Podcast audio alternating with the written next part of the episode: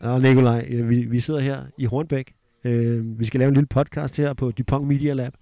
Og det er også ligesom en prøve for, med noget andet, vi også skal til at komme i gang ind her. Men øh, jeg vil egentlig bare gerne byde dig velkommen til den her podcast i dit eget hjem. Fantastisk. Du bor i Hornbæk her. Hvordan, hvordan er du endt her i Hornbæk, Nikolaj? Jamen, øh, tak skal du have, Thomas. Øh, endt i Hornbæk, ja, det er meget spøjst egentlig. Øh, jamen, jeg er oprindeligt fra København, og har taget en del herop for at surfe. Og øh, ja, min kones sommerhus, forældres sommerhus, ligger i, ligger i Hornbæk, så vi har brugt mange af sommerne herop. Øh, og egentlig bare forelsket mig i det der lille lokalmiljø, hvor der er et øh, rimelig pulserende sommerliv, og, øh, og meget, meget stille om vinteren. Det er sådan lidt ligesom at være i alberne. Du ved, når man er på sæson hele vinteren i alberne, så bor man de her små øh, lokalsamfund, og det er jeg egentlig savnet, når jeg boede i, i København. Så, så det er nok årsagen til, at vi endte heroppe. Også en af de grunde til, at jeg inviterer dig med på den her podcast, det er jo, altså jeg lærte dig at kende for nu snart over 20 år siden. Det lyder lidt vildt jo, så er vi jo virkelig, virkelig blevet gamle nu, var. Altså, men det var nede i Abuer. Og jeg møder dig, hvor jeg kommer hjem fra USA og skal rundt, og, rundt på nogle skidestinationer.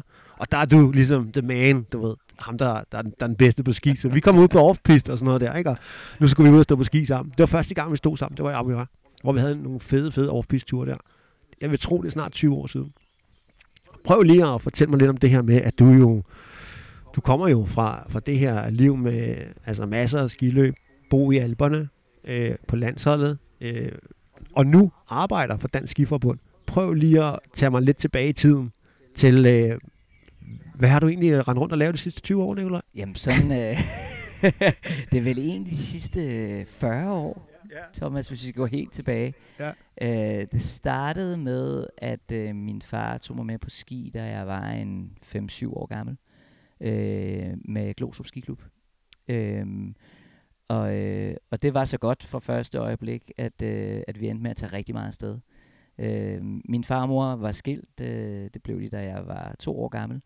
Og øh, så vores måde at være sammen på meget af tiden var at stå på ski. Altså han kunne godt hente mig øh, torsdag eftermiddag efter skole, og så tage fredagen fri, og så blive øh, afleveret igen mandag. Og det, der var sket mellem torsdag og mandag, det var, at vi lige var kørt direkte til Østrig. Været der i 3-4 dage, hjem igen. Øh, og sådan kunne det godt være hver anden uge i øh, en periode hele, hele vejen hen over vinteren.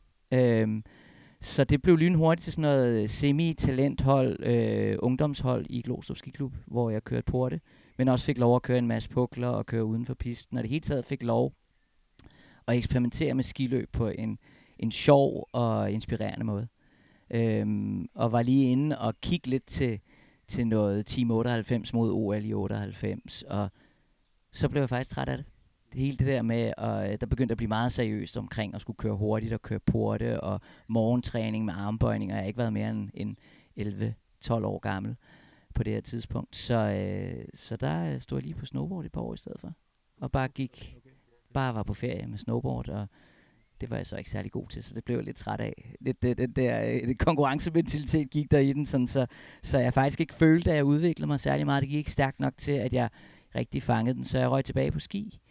Øhm, og stod egentlig sådan noget øh, ferieskiløb, men lidt mere sådan noget 4-5 uger hver vinter, og hyggede mig med det. Øhm, og kom så til USA efter, øh, efter 10. klasse. Øh, udveksling i New Mexico. Øh, boede på toppen af, af et bjerg, hvor jeg var hos en, en familie, som var meget aktiv, som kørte mountainbike og stod på ski, og i helt taget havde et, et meget aktivt liv outdoor. Og der fik jeg ligesom nøglerne til en, jeg har været 16-17 år gammel, fik nøglerne til en truck, øh, på trods af, at jeg ikke havde kørekort.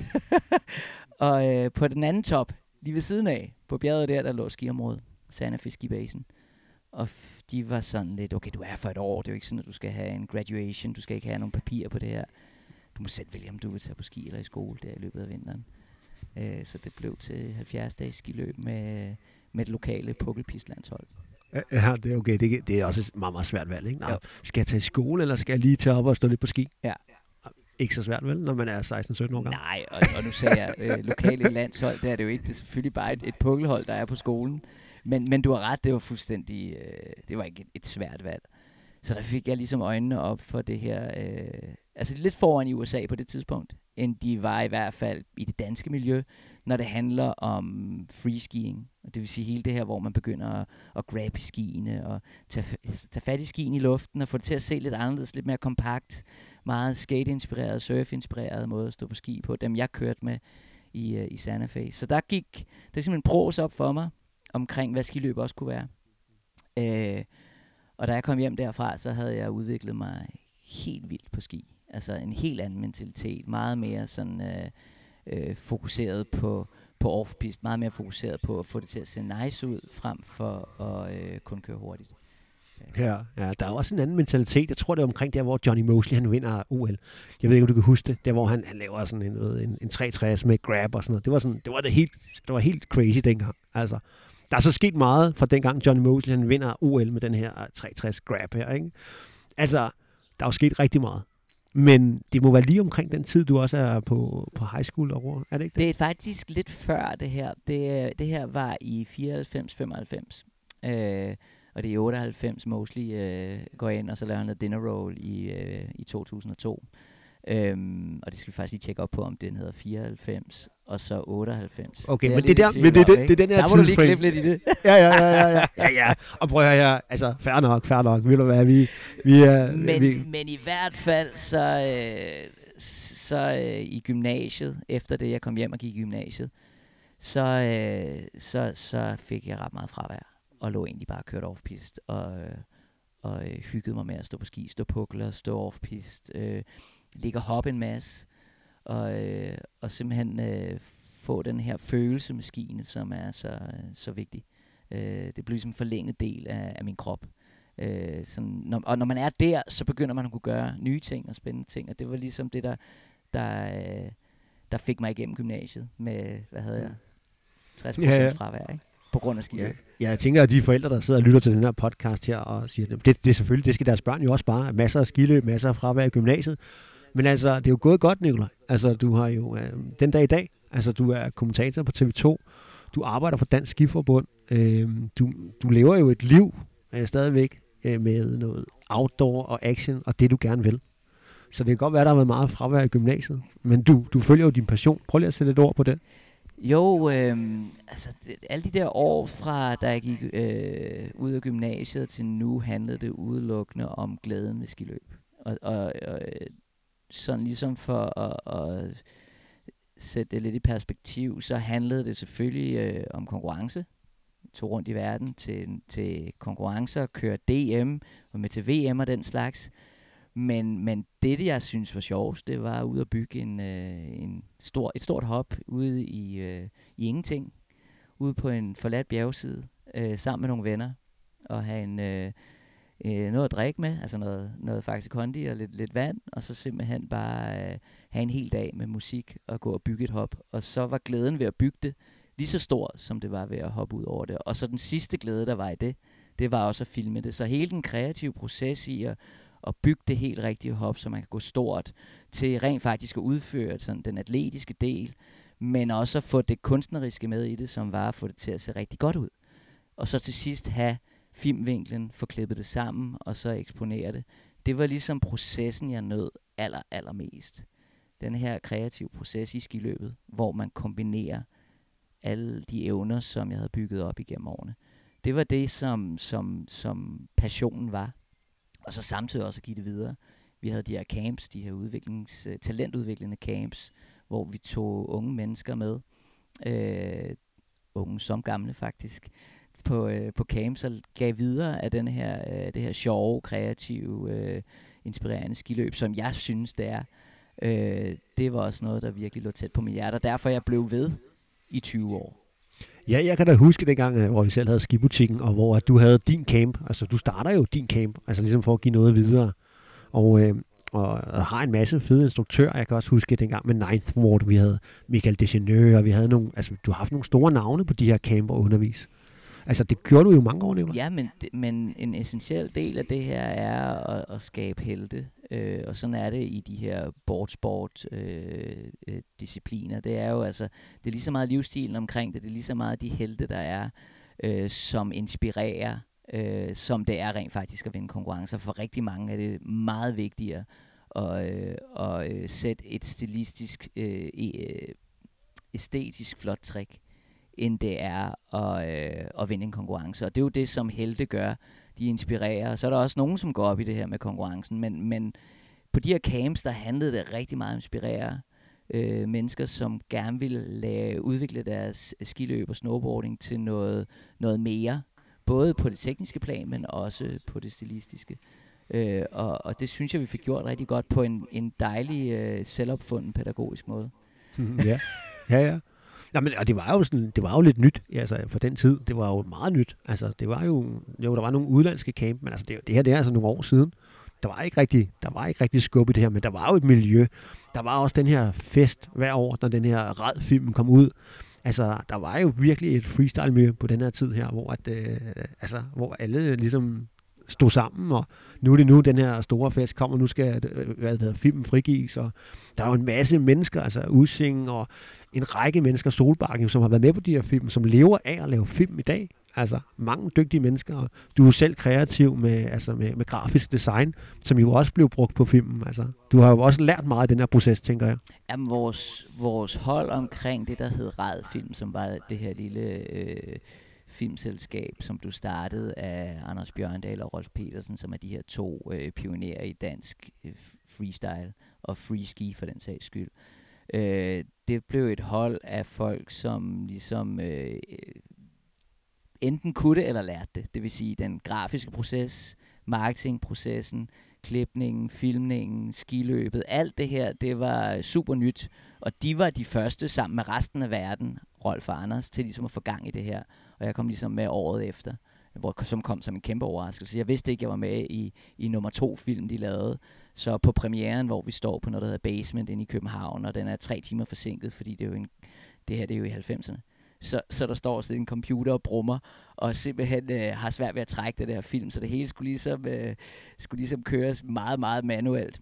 Men da jeg så kommer på, så, så gik det op for mig, at nu, nu havde jeg nået en af mine drømme. Jeg kom med i en red film. Jeg kom med med de her drenge, som jeg så op til, som var Rolf Anders og en, der hedder Thomas Lollike. Og hele, hele det boost, til, at vi i starten af, af nullerne ryger ind i freeskiings golden era. Altså der, hvor der rent faktisk kommer rigtig mange penge ind i sporten, fordi det er det her nye, rebelske, kreative skiløb.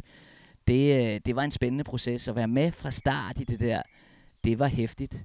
Så, og holdet omkring Radfilm var simpelthen, øh, når man kigger tilbage på det, øh, sammensat af nogle, i mine øjne, genier inden for det, de laver. Altså, som du siger, Jakob Solbakken, som, som i dag øh, laver rigtig mange gode ting. Alt fra øh, Copenhagen Open Skate øh, til, øh, til øh, spillefilm til alt muligt andet. Og også Christian Using, som, som sidder med Ravioli i dag, øh, som er et, et, et, et stort øh, filmselskab.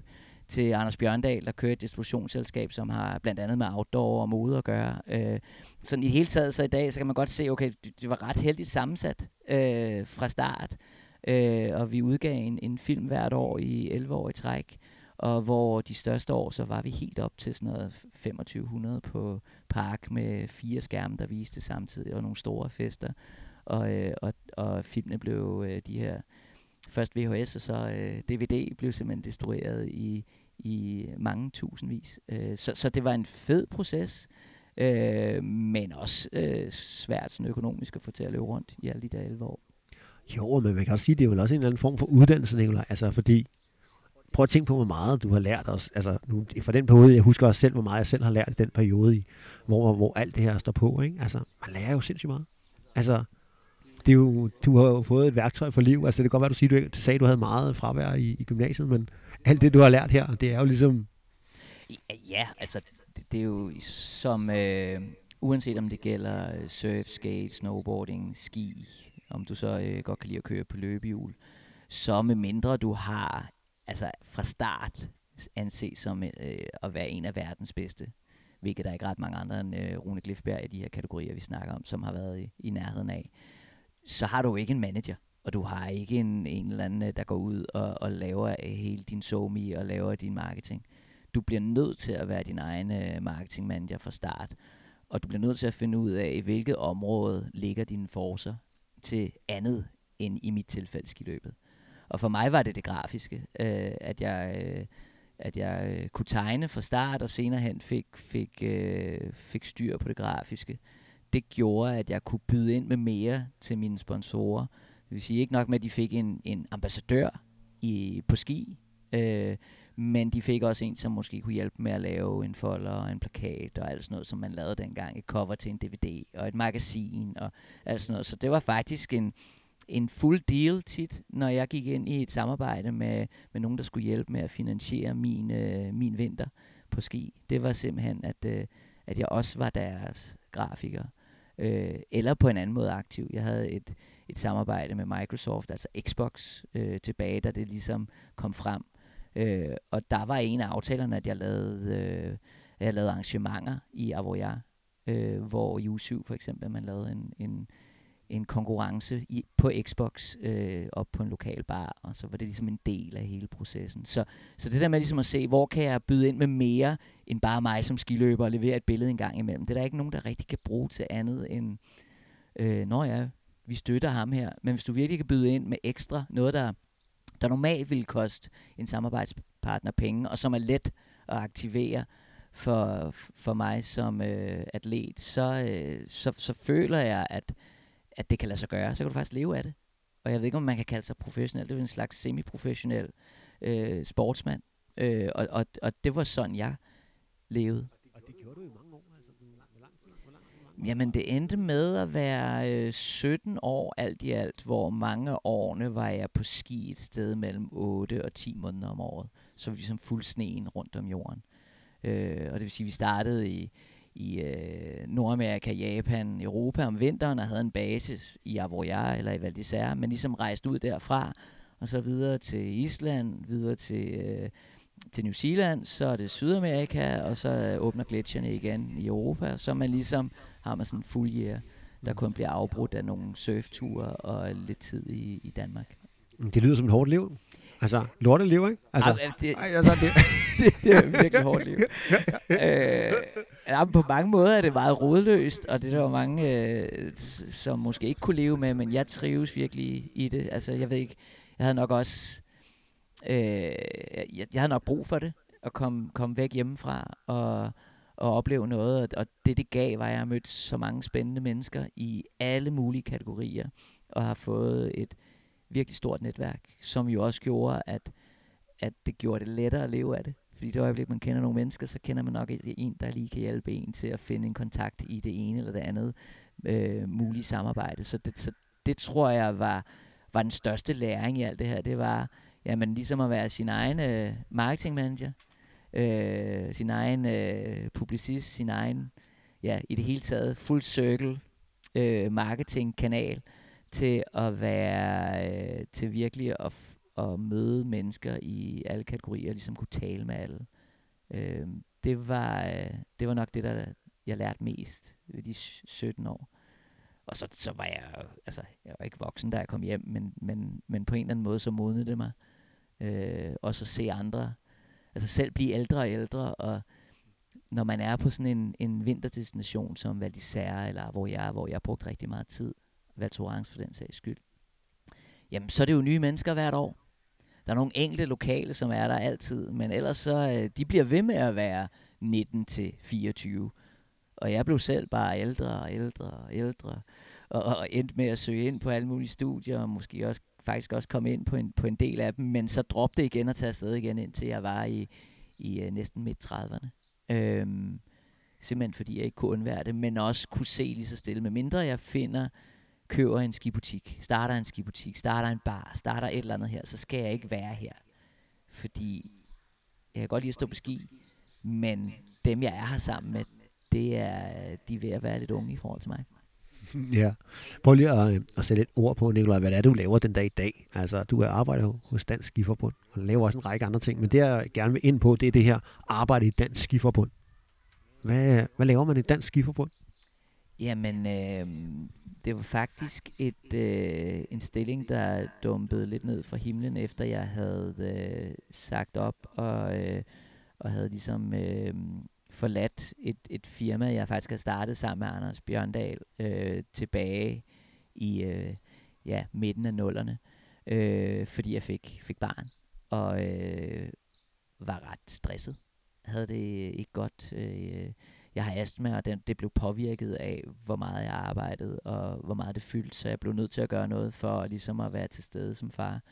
Øh, og så øh, her i øh, opsigelsesperioden, så dumpede der det her job ind, Danmarks Skiforbund øh, skulle bruge noget på projektansættelse, øh, som hedder, i gamle dage hed en udviklingskonsulent, og det det egentlig handler om, det er at, at være med til at hjælpe skiklubberne med at, at udvikle sig, og simpelthen være sådan en supportfunktion til skiklubberne i Danmark, som der er en, en 60-65 stykker af på nuværende tidspunkt.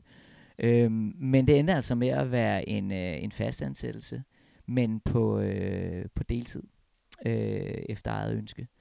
Øhm, og hvor, øh, hvor det, som har været min stilling indtil nu, har været at, øh, at simpelthen hjælpe skiklubberne med at udvikle sig, om det er digitalt eller øh, fysisk, øh, i forhold til aktiviteter, i forhold til at administrere en klub. Alt, hvad der ligesom er i sådan en forening, har jeg ligesom været supportfunktion til, øh, sådan så det er let for hvem som helst at øh, oprette en klub, men også øh, om hvor man det ene øjeblik sidder med en skiklub på 4.500 medlemmer og er øh, og diskuterer strategi, til det næste øjeblik at hjælpe en lille klub med at oprette en Instagram, eller i det hele taget at, og, øh, at holde et møde. Så, så det er sådan meget alsidigt, hvor jeg både får brugt min, min øh, grafiske evner og min marketings øh, erfaring, men også er, øh, er ude hos alle mulige mennesker øh, og, øh, og skal kunne tale med dem. Så, så meget af det, jeg egentlig lærte i de der år med sæsoner, har jeg ligesom taget videre med til det her job i Danmarks Skiforbund, som, øh, som virkelig er stimulerende og rigtig, rigtig rart sted at være. Det er sgu dejligt. Det er altid godt at finde en, en plads, hvor man føler sig godt tilpas i. Ikke? Nu kan det være, der sidder nogen her og lytter med her, og de tænker, jeg kunne sgu godt tænke mig at starte sådan en skiklub der. Øhm, fordi det har jo en række fordele at være, have en skiklub og være medlem af en skiklub og sådan nogle ting. Kan du ikke sådan ganske kort lige fortælle mig, hvis nu at jeg gerne vil starte en skiklub, hvad skal jeg gøre? Og hvad er der egentlig af fordele ved at starte sådan en skiklub eller en forening? Jamen, der er jo mange, som... Altså, der er øh, noget, der minder om 13.000 medlemmer af øh, skiklubberne alt i alt i Danmark. Og hvor inden man er medlem af en skiklub, så øh, tænker man nok, hvad skal jeg bruge den til? Altså, det er jo ikke fordi, at, at skiklubberne, ligesom rejseselskaberne, er ude og fortælle hele tiden, okay, du skal rejse med os, fordi sådan og sådan. Men det, som er, er jeg ser som de, øh, som de helt store fordele ved at være medlem af en klub, det er lidt ligesom at være medlem af en fodboldklub eller en gymnastikforening eller noget, noget helt tredje. Det er det her med, at det er, at du kan i princippet gå til ski hele året. Det vil sige, at der er skirelateret træning, øh, workshops, øh, møder, øh, samlinger hele året, om det er på øh, stand-up paddle eller mountainbike om sommeren, eller på Copenhagen, eller deciderede ture til, til gletsjer om sommeren, jamen er man med i en skiklub, har du mulighed for at stå på ski hele året. Sammen med mennesker, som på en eller anden måde har den samme interesse som dig. Og, øh, og specielt som familie er der en åben lys. Altså alle, der har haft børn med på ski, ved godt, det er ret fedt, hvis der er andre børn på samme alder. Og der rent faktisk er en dansk instruktør, som forstår de her børn, og som er den samme instruktør hver gang.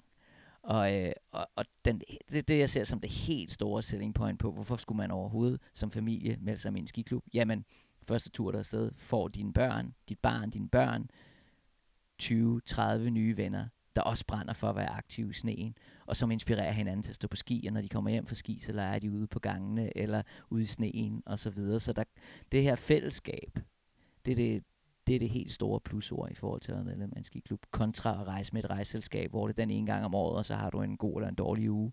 Så har du både en, en prismæssig fordel i skiklubberne, instruktion er altid med, det er gratis, øh, og så har du øh, noget, der minder om 600 ture at vælge imellem, fordelt på 65 skiklubber. Det er, en ret, det er et ret stort rejseselskab, hvis man så sådan kommercielt isoleret på det.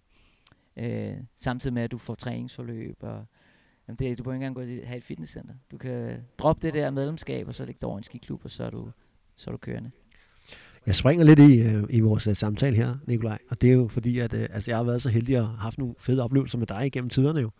Altså blandt andet har vi været i Japan sammen, altså øh, vi har haft andre fede, fede off ture men øh, noget af det skiløb, vi begge to brænder for, det er det her lidt, lidt frie skiløb. Altså det vil sige, at man løber lidt uden for bjerge, og øh, altså og får, føle den der dybe sne. Og øh, for mange, som ikke har rigtig at prøve der ikke rigtig forstår det, fordi der er nogen, der synes, det er farligt, og der er alt det her omkring den her mystik omkring det. Kan du ikke øh, prøve at beskrive øh, for mig, hvad er det, der, hvad er det, der for dig til at, at, at søge ud i den her uh, big mountain skiing og det her eventyr, og hvad gør det for dig? Jo, altså først og fremmest så har det været en progression, som har været meget jævn opadgående. Det vil sige, at, at, at det er jo ikke noget, man bare lige gør fra den ene dag til den anden. Man bliver nødt til at øh, hele tiden at øh, være opmærksom på sine grænser, inden man gør noget af det her. Og det er sådan en, det, har, øh, det, det tror jeg er en af de ting, jeg, jeg har været god til. Det er ligesom måske også for god, sådan så jeg er gået et stykke under grænsen. Men i hvert fald, så, så efterhånden så er det blevet vildere og vildere og vildere, og nu er jeg jo så blevet ældre, så bliver det lidt mindre vildt igen. Men, men sådan, øh, det, der tænder mig ved det, har hele tiden været øh, udfordringen i at opleve ting i mit liv, samtidig med, at jeg har dyrket mine passioner. Det vil sige, at jeg har har, er kommet ud steder, som jeg ikke kan komme ud, med mindre jeg har ski under fødderne. Og steder, hvor det er farligere ikke at have ski på, end det er at have ski på. Det er sådan en, en meget god, altså tit når man står i toppen af sådan et, øh, og kigger ned, øh, hvis du ikke står på ski, og du, og du ser et POV, altså et skud fra et GoPro, der sidder på en hjelm på toppen, og tænker, wow, det her ser vildt ud. Så det er kun vildt, fordi du ikke har ski under fødderne.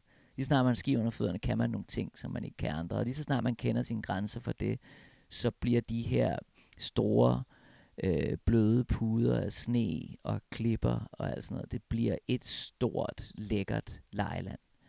Det bliver en, en måde at surfe, skråstreg, svæve ned over bjergsider med 80-100 km i timen, hvor man indimellem får 15, 5-15 meter er, og hvor der ikke er nogen kompression, der er ikke nogen hug, der er ikke nogen hak. Hele det her puder, det er som at, øh, at, øh, at rulle sig rundt i vat øh, på en, øh, en sommerdag. Det lyder ikke engang så lækkert. Men du forstår, hvad jeg mener. Det er sådan meget blødt.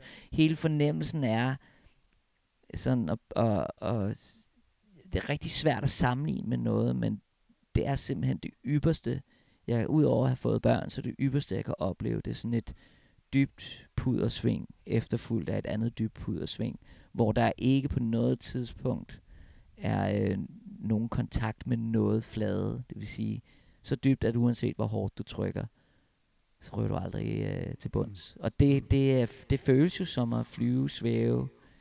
Øh, og, øh, og det er bare, det er bare en vild fornemmelse.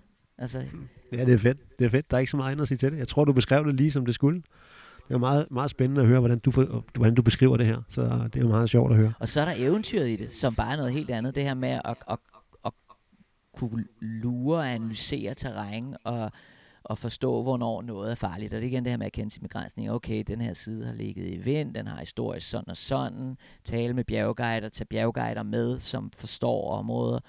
Og så komme ud steder, hvor det her det er så tæt på grænsen, at, at, men det er stadig under. Og det her, det føles rart og rigtigt. Men du står altså et sted, som bare øh, har en udsigt. Altså øh, stå øh, på toppen af, af et bjerg på Svalbard, hvor du føler, du kan se Nordpolen, og du kigger ud over isen og videre ud, og der er isbjørn nede i, i hjørnet, og du ved, sådan hele de der... Øh, og jeg er også meget visuelt orienteret, så de der visuelle øjeblikke betyder vildt meget for mig. Øh, og, og jeg oplever så meget, når jeg står på ski på den måde, modsat hvis jeg bare kører på pisten eller kører i en snowpark. Så her der får jeg også eventyret og outdoor-oplevelsen. Og følelsen af at kunne selv. Øh, gå efter kompas og mm. bruge en isøkse. Alt sådan noget der. Altså nu blev det her en lille smule længere, end jeg lige havde regnet med. Og det gør jeg ikke spor. Det var en fornøjelse at have dig på, den her lille podcast, vi laver her. Jeg synes jo lige, vi skal slutte af med én ting, Nikolaj. Det er, at du lige skal give mig tre ting, skiløb har givet dig. Sådan, hvis du skal nævne de tre vigtigste ting, skiløb har givet dig med i bagagen den dag i dag. Øhm, jeg tror, øh, det her med at forstå som det første, at alting er en, en proces, som er svær at forsere. At der er generelt i, i en udvikling er øh, pauser, og man ikke skal gå i panik over dem. Øh, og have tålmodighed, i uanset om det er et, øh, et gøremål herhjemme, hvor vi skal have lavet nyt badeværelse, eller om det er i forhold til genoptræning af mit ben, eller om det er min, hvornår mine børn øh, begynder at tale. Det er noget af det, som jeg har fået ud af denne her, de her 17 års lange proces i freeski, hvor der er op- og nedture på grund af skader, og så fungerer det, ikke, fungerer den ene dag, men det fungerer ikke den anden. Og, og forstå kroppens og hjernens øh, øh, sådan reaktioner på det, og ikke gå i panik over det, og ikke blive træt af det. Det tror jeg er, er ligesom den første ting. Øh, det andet er, at jeg har haft en, et meget privilegeret, sjovt og vildt liv i hele min ungdom. Altså det her med at have mødt så mange mennesker og haft så mange sjove fester. øh, og samtidig har dyrket øh, den passion og sport, som jeg har haft.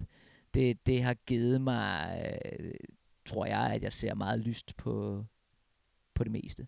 Altså jeg ikke, der skal virkelig meget til, før jeg, jeg sådan bliver sort til Og øh, det er ikke mange øh, depressioner, jeg har haft, mini-depressioner, jeg har haft i mit liv. Så, så, så det har virkelig givet mig et lyst sind. Øh, og øh, afslutningsvis, så hele den her forståelse for, hvad, hvad kroppen kan, er bare, øh, er bare spændende. Og det har det givet mig noget i forhold til, når jeg, specielt når jeg er sammen med mine unger. At, øh, at, at forstå progressionen i det fysiske, synes jeg bare er mega spændende. Øh, og jeg elsker at arbejde med mine unger med det, og det, det tror jeg er på grund af at den forståelse for, hvordan... Øh, fordi vi selv skulle lære det. Altså, der var ikke nogen, der kunne det, vi skulle lære tilbage i 90'erne. Så at lave den første 360, eller øh, frontflip, eller backflip, rodeo, whatever vi lavede, så skulle vi selv lure, hvordan man gjorde det. Og det var ved at kigge på andre sportsgrene og se, hvordan, og trampolin og alt muligt andet. Og her, der, den her progression i, hvordan tager vi det næste lille skridt, uden du kommer til skade, det synes jeg er vildt spændende, og det er noget, jeg synes er så sjovt at arbejde med mine børn. Så den glæde ved det, har jeg ligesom fået med. Øhm. Jeg vil bare sige tusind tak, fordi du tog dig tiden til den her lille podcast. Jamen, det var fedt at have dig ombord. Det var sjovt at være med, Thomas. Tak. Fedt.